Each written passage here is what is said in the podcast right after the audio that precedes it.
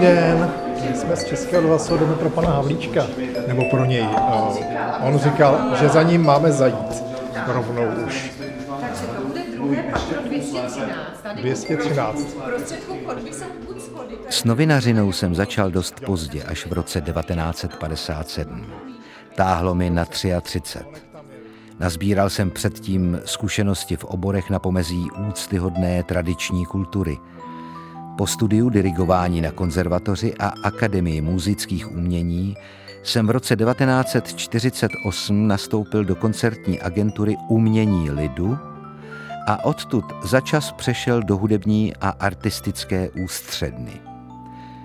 Organizoval jsem koncerty, estrády a všelijaké jiné zábavní pořady, pořádal folklorní slavnosti ve Strážnici, zprostředkovával kavárenské kapely a jazzové orchestry, porotoval na soutěžních kolech lidové tvořivosti, objevil jsem zákulisí světa cirkusových artistů a varietních kumštýřů a když začala vysílat televize, nahlédl jsem i do její programové dílny. Vyzbrojen zázračným všelékem geniální ideologie jsem se do všeho pouštěl s lehkomyslností dogmatického mládí. Pan Havlíček na nás už čeká. Dobrý den. Dobrý den.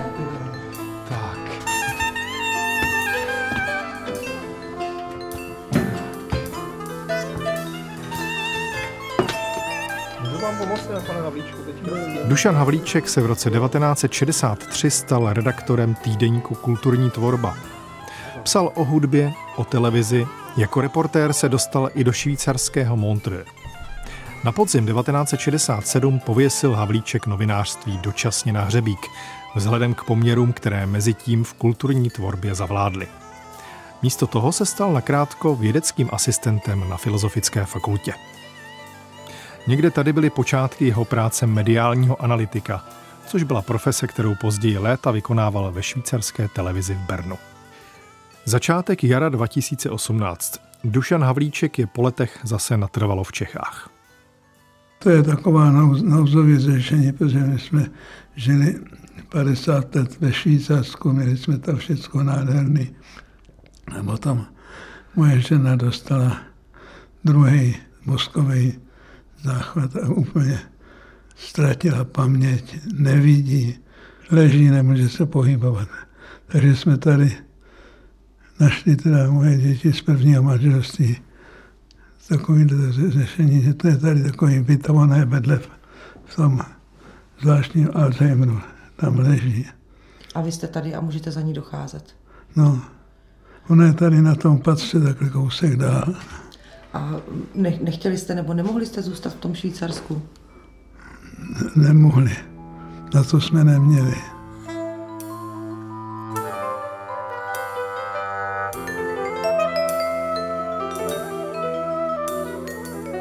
Žena, která dříve pečlivě rozdělovala svůj čas mezi práci, studium a domácnost, dodnes nevím, jak to všechno stihla, byla k nepoznání.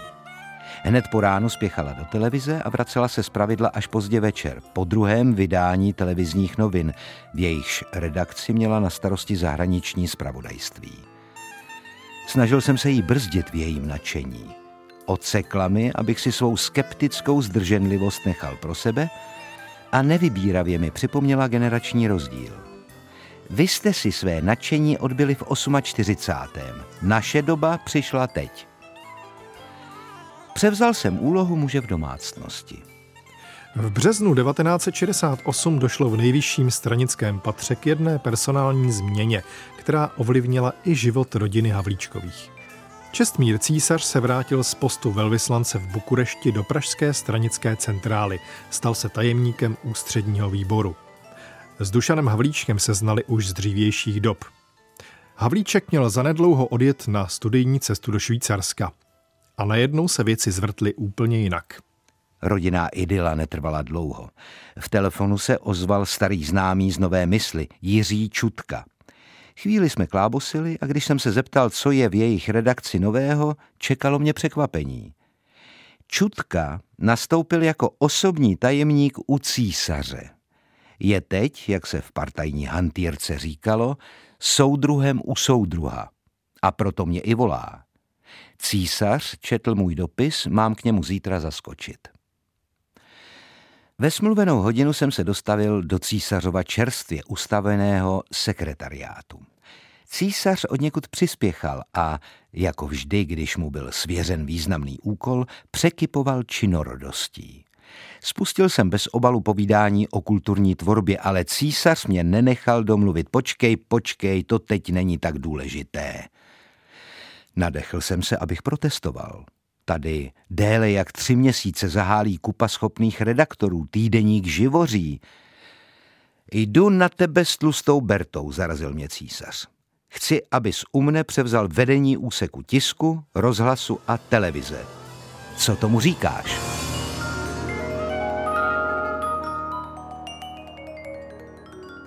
Osoba Čestmíra císaře, bylo to pro vás nějaká záruka jako solidnosti v té době? Jaký byl člověk v té době, v červnu 68? No my jsme se znali, solidní, on byl přece taky dokonce navržený na prezidenta studentama, na, aby byl zvolen jako prezident. Čili měl jste pocit, že do toho aparátu, když půjdete, že se něco změnit dá? Měl jsem pocit, že by se mohlo dát něco změnit, a protože tam byli ty dva kluci, Karel Kostel a Jura Čutka, který byli výborní kamarádi a ze stejné skupiny jako velká část novinářů a to, tak jsme si mysleli, že se dá něco tam na tom UV něco udělat. A rozhodně jsme si mysleli, že se musí takový ti Indrové a ty jsou tam po, dělali lumpárny, že se musí pryč. No. no tak jsem to vzal, ale za podmínky, že se zase vrátím do toho ústavu. Já jsem tam nebyl zaměstnaný. Ten ústav mě půjčil. Řešili jste to doma se ženou, jestli máte na to místo jít nebo ne? To jsme nemuseli řešit. To se vědělo. Ona byla velmi aktivní a já taky. První se v telefonu ozve Jura Čutka a je to už rozhovor zcela úřední. Na přátelské povídání není čas. Hergot, člověče, co tam nahoře děláte s tím návrhem na nové časopisy a na jmenování šéf redaktorů? Musíme ho včas předložit sekretariátu. A někde tam u vás musí ležet návrh na zajištění sjezdu novinářů. Pracoval na tom Kunc, podívej se potom. Zítra je porada u tajemníka o novelizaci tiskového zákona. Mlinář s tím něco provádí, chce to vrátit na předsednictvo. Zavolej Mirka Galušku a zeptej se, zda už návrh předběžně projednal v parlamentu. Plán oddělení už máš? A bums. Ve stohu materiálů, které po sobě zanechal Kárný, nemohu nic najít. Je tu spousta restů skladovaných v zásuvkách psacího stolu po dlouhé měsíce. Prkotiny a vele zásadní projekty. Ale právě to, po čem se tajemník schání, chybí. V těch prvních dnech jsem vždycky ještě našel chvilku, abych se utrhl a zaskočil zabývalými kolegy k štamtyši u lajblů. Vyptávali se mě, jak to na sekretariátu chodí. Schrnul jsem své dojmy do dvou, tří vět, aniž jsem tušil, že je další vývoj mnohonásobně potvrdí. Ten aparát je, přátelé, nebezpečný i bez lidí. Pracuje sám a pohltí kohokoliv. Nevím, jestli se mu někdo dokáže ubránit.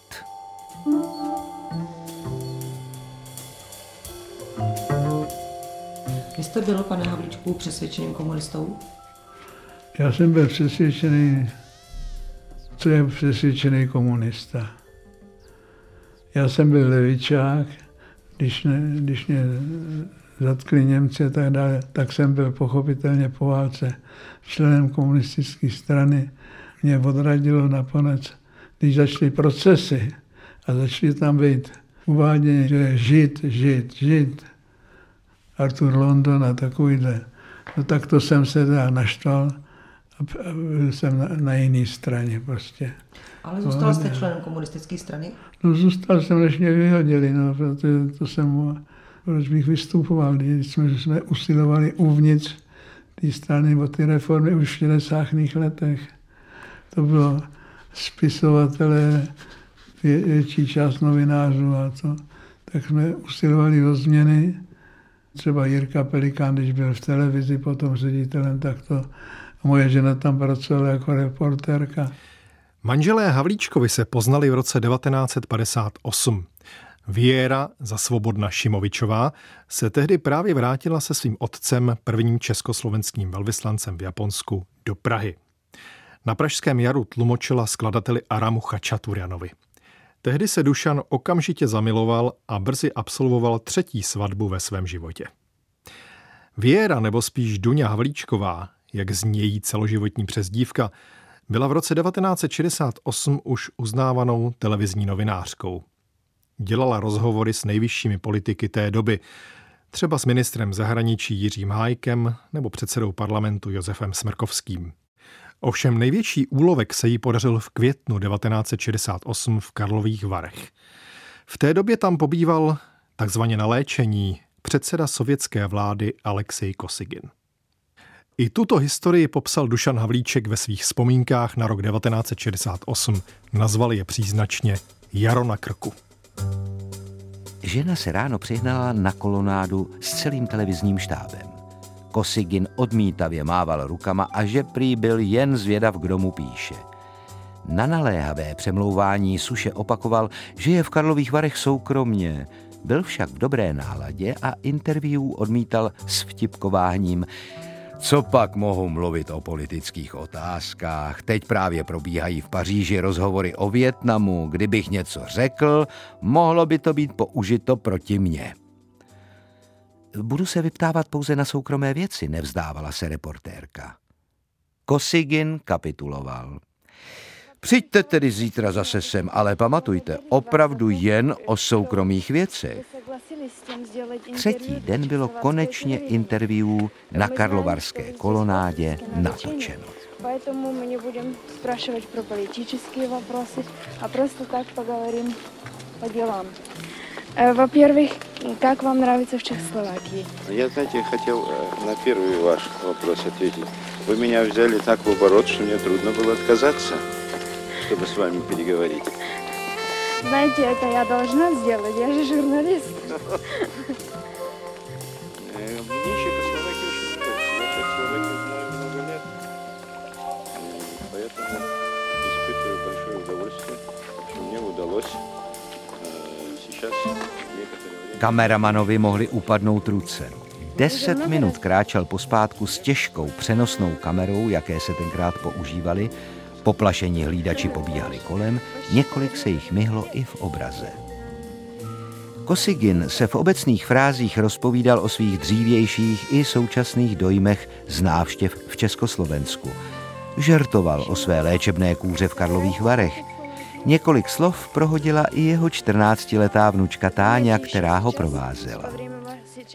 Jen jednou a navíc jen vzdáleně se dotkl žhavého tématu, když odpovídal na otázku o svém vztahu k novinářům. Поэтому я не знаю, сколько лет вы журналистом работаете, Почти 10. но я бы хотел вам пожелать... Nevím, kolik let pracujete jako novinářka, ale chtěl bych vám popřát tvůrčích úspěchů ve vaší novinářské činnosti s tím, abyste bojovala za vítězství našich myšlenek, za ideje marxismu, leninismu, za věc socialismu a abyste všichni pracovali proto, aby československý tisk aktivně přispěl k uskutečnění těch velkých činů, které budou mít historický význam a na jejichž výsledky čekají mnohé národy.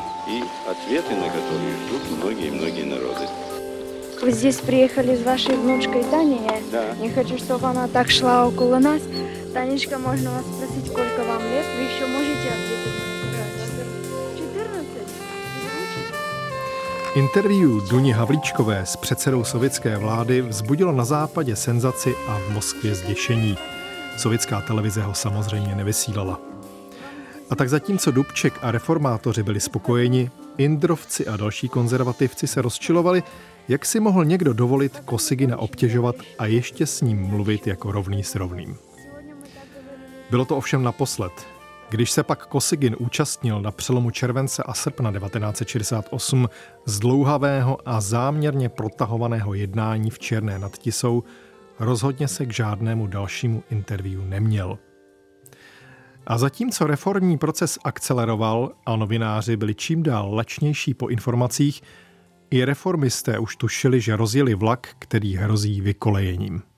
Ta situace byla zvláštní v tom, že vy jste byl někde mezi. Byli tady novináři a pak tady byla strana. A vy jste vlastně chápal ty novináře, ale musel se pracovat pro ten stranický aparát. Ale byly třeba tiskové konference, kde se to projevilo, to napětí. No jistě. Podívejte se, ale eh, to, to bylo napětí pořád, ale ti novináři se polepšili hodně, jo, některý ne. Ale eh, ještě za novotního nebylo nadšení úplně.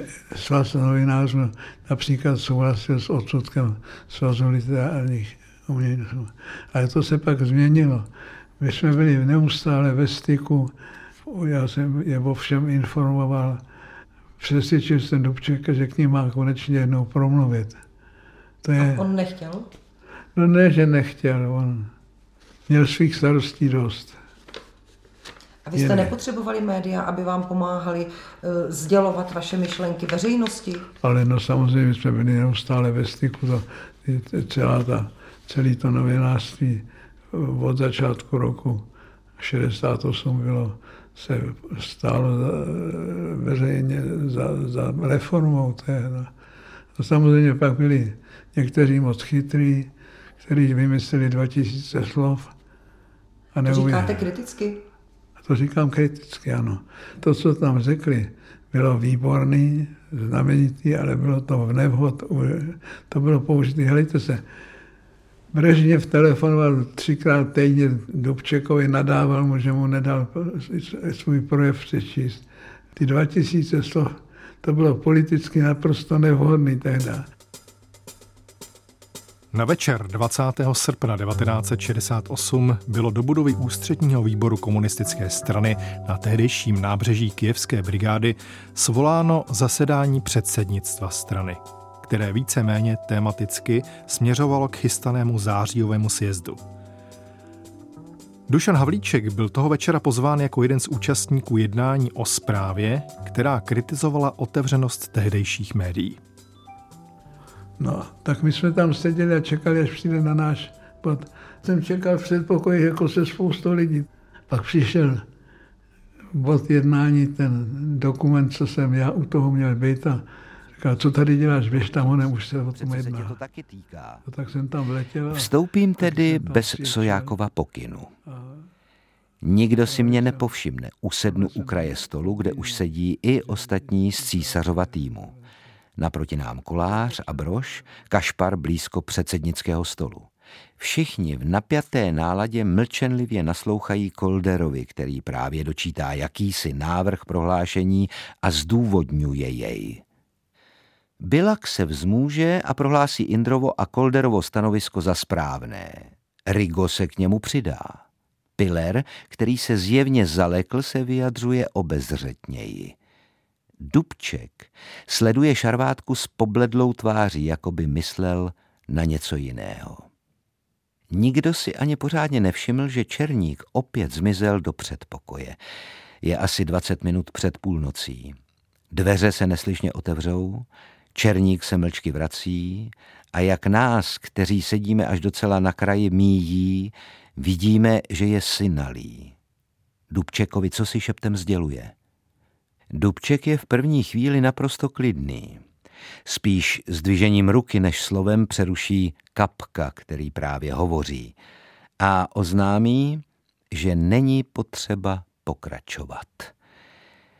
Diskusia je teraz bezpredmetná řekne téměř neslyšným hlasem, z něhož je cítit strašlivé přemáhání. Mám pre vás důležitou zprávu. Předsednictvo znehybní jak v závěrečném obrazu Gogolova revizora a Dubček s potlačovaným napětím rozechvěle ohlásí. Vojska Sovětského zvezu a ostatních krajín prekročili dnes o 8 hodině hranice Československa a obsadzují našu krajinu.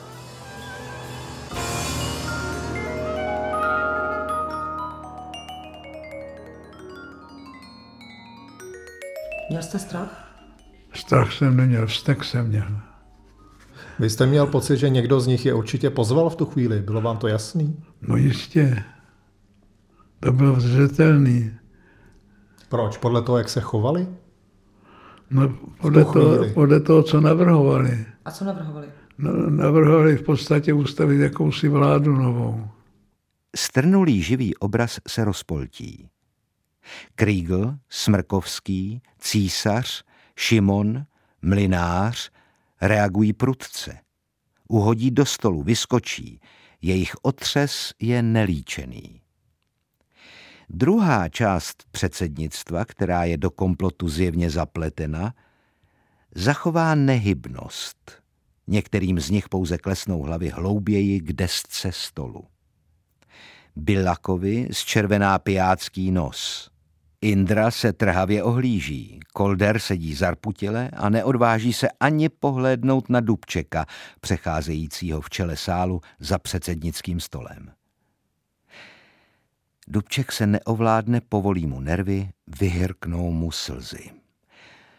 Celý život som zasvetil spolupráci so Sovětským zväzom. To, čo urobili, je pre mňa životná tragédia.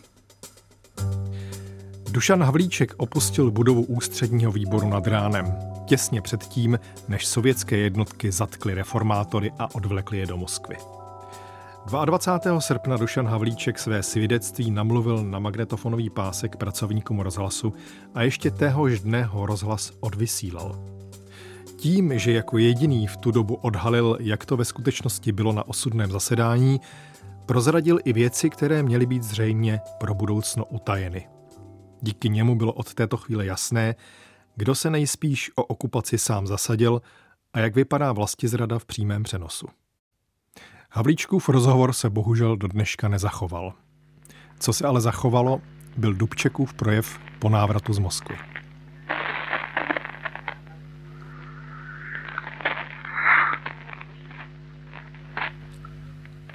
My všetci, ktorí sme v minulých dňoch rokovali v Moskve, sme vám hlboko vďační za rozvážnou, skutočně komunistickou prácu. Podívejte se, já vám řeknu svoji představu. Dubček byl svým způsobem nejenom výborný člověk, ale i dobrý politik.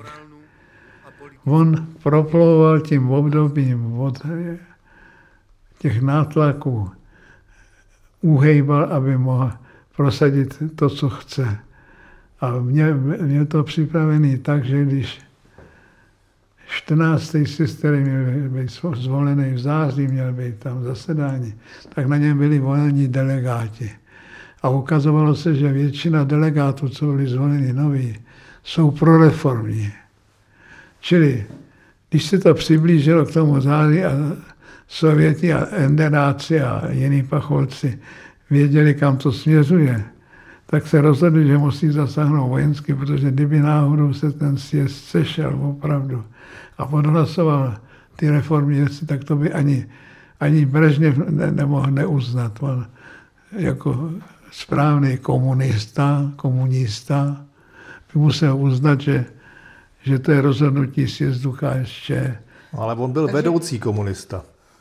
No jo, no. Takže vy se domníváte, že museli zasáhnout kvůli sjezdu teda? Kvůli sjezdu. Já se domnívám, že oni se eh, vyděsili tím, že když se sejde ten sjezd, on měl být taky mimořádný, a odhlasuje všechny ty reformy, takže to bude rána, že to nemůžou připustit.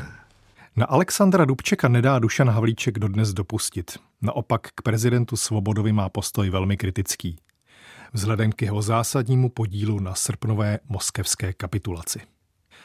Ve své funkci vydržel Dušan Havlíček až do jara 1969. Bilance roku 1968 byla trpká a leden 69 ji utvrdil. Loď, na které jsme pluli, změnila vlajku i směr. Zachránili jsme se skokem přes palubu.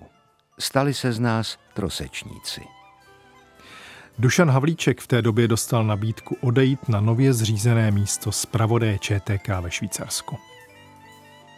Po dramatických peripetích Dubček prosadil návrh na mé vyslání do Ženevy. Jakeš, Piller a Kolder tomu chtěli za každou cenu zabránit, ale v tu chvíli ještě neměli dost sil. Odjel jsem v březnu, narychlo a bez velkých příprav, právě den před slavným hokejovým zápasem mezi československým mužstvem a sovětskou sbornou. Přežil jsem v četkařské funkci až do začátku září. Kategorickému předvolání před ústřední revizní a kontrolní komisi KSČ jsem nevyhověl a do Prahy nejel. V zápěti jsem byl odvolán a propuštěn. Začala pro mě léta emigrace. Bylo to pro vás těžké zůstat ve Švýcarsku a požádat o azyl? Ne. Bylo to nutné. No co jsem měl dělat? Já jsem tam měl známý, třeba ředitel curišský televize, ten mě nabízel místo asistenta. Já jsem to odmítl, že jsem nechtěl jít do německého Švýcarska. Tam se nemluví německy, tam se, každý kanton má svůj dialekt a navzájem si moc nerozumějí vždycky. A potom kromě toho moje žena našla zaměstnání v OSN, což byla naše záchrana. Protože to je dneska ještě naše záchrana, protože nemocenská pojišťovna OSN nás zachraňuje, jinak bychom na to neměli. No, čili ta holka se obětovala ohromně.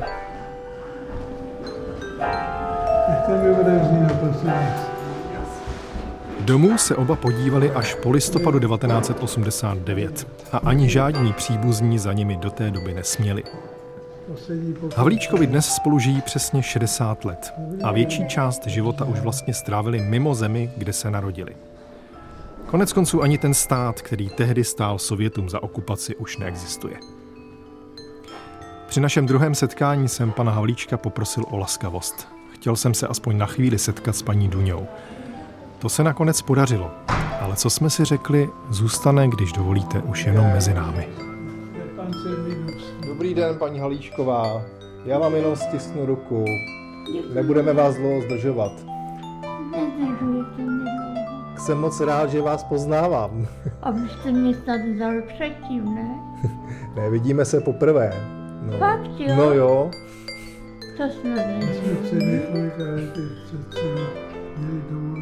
není. No, já jsem u vás četl, jak jste...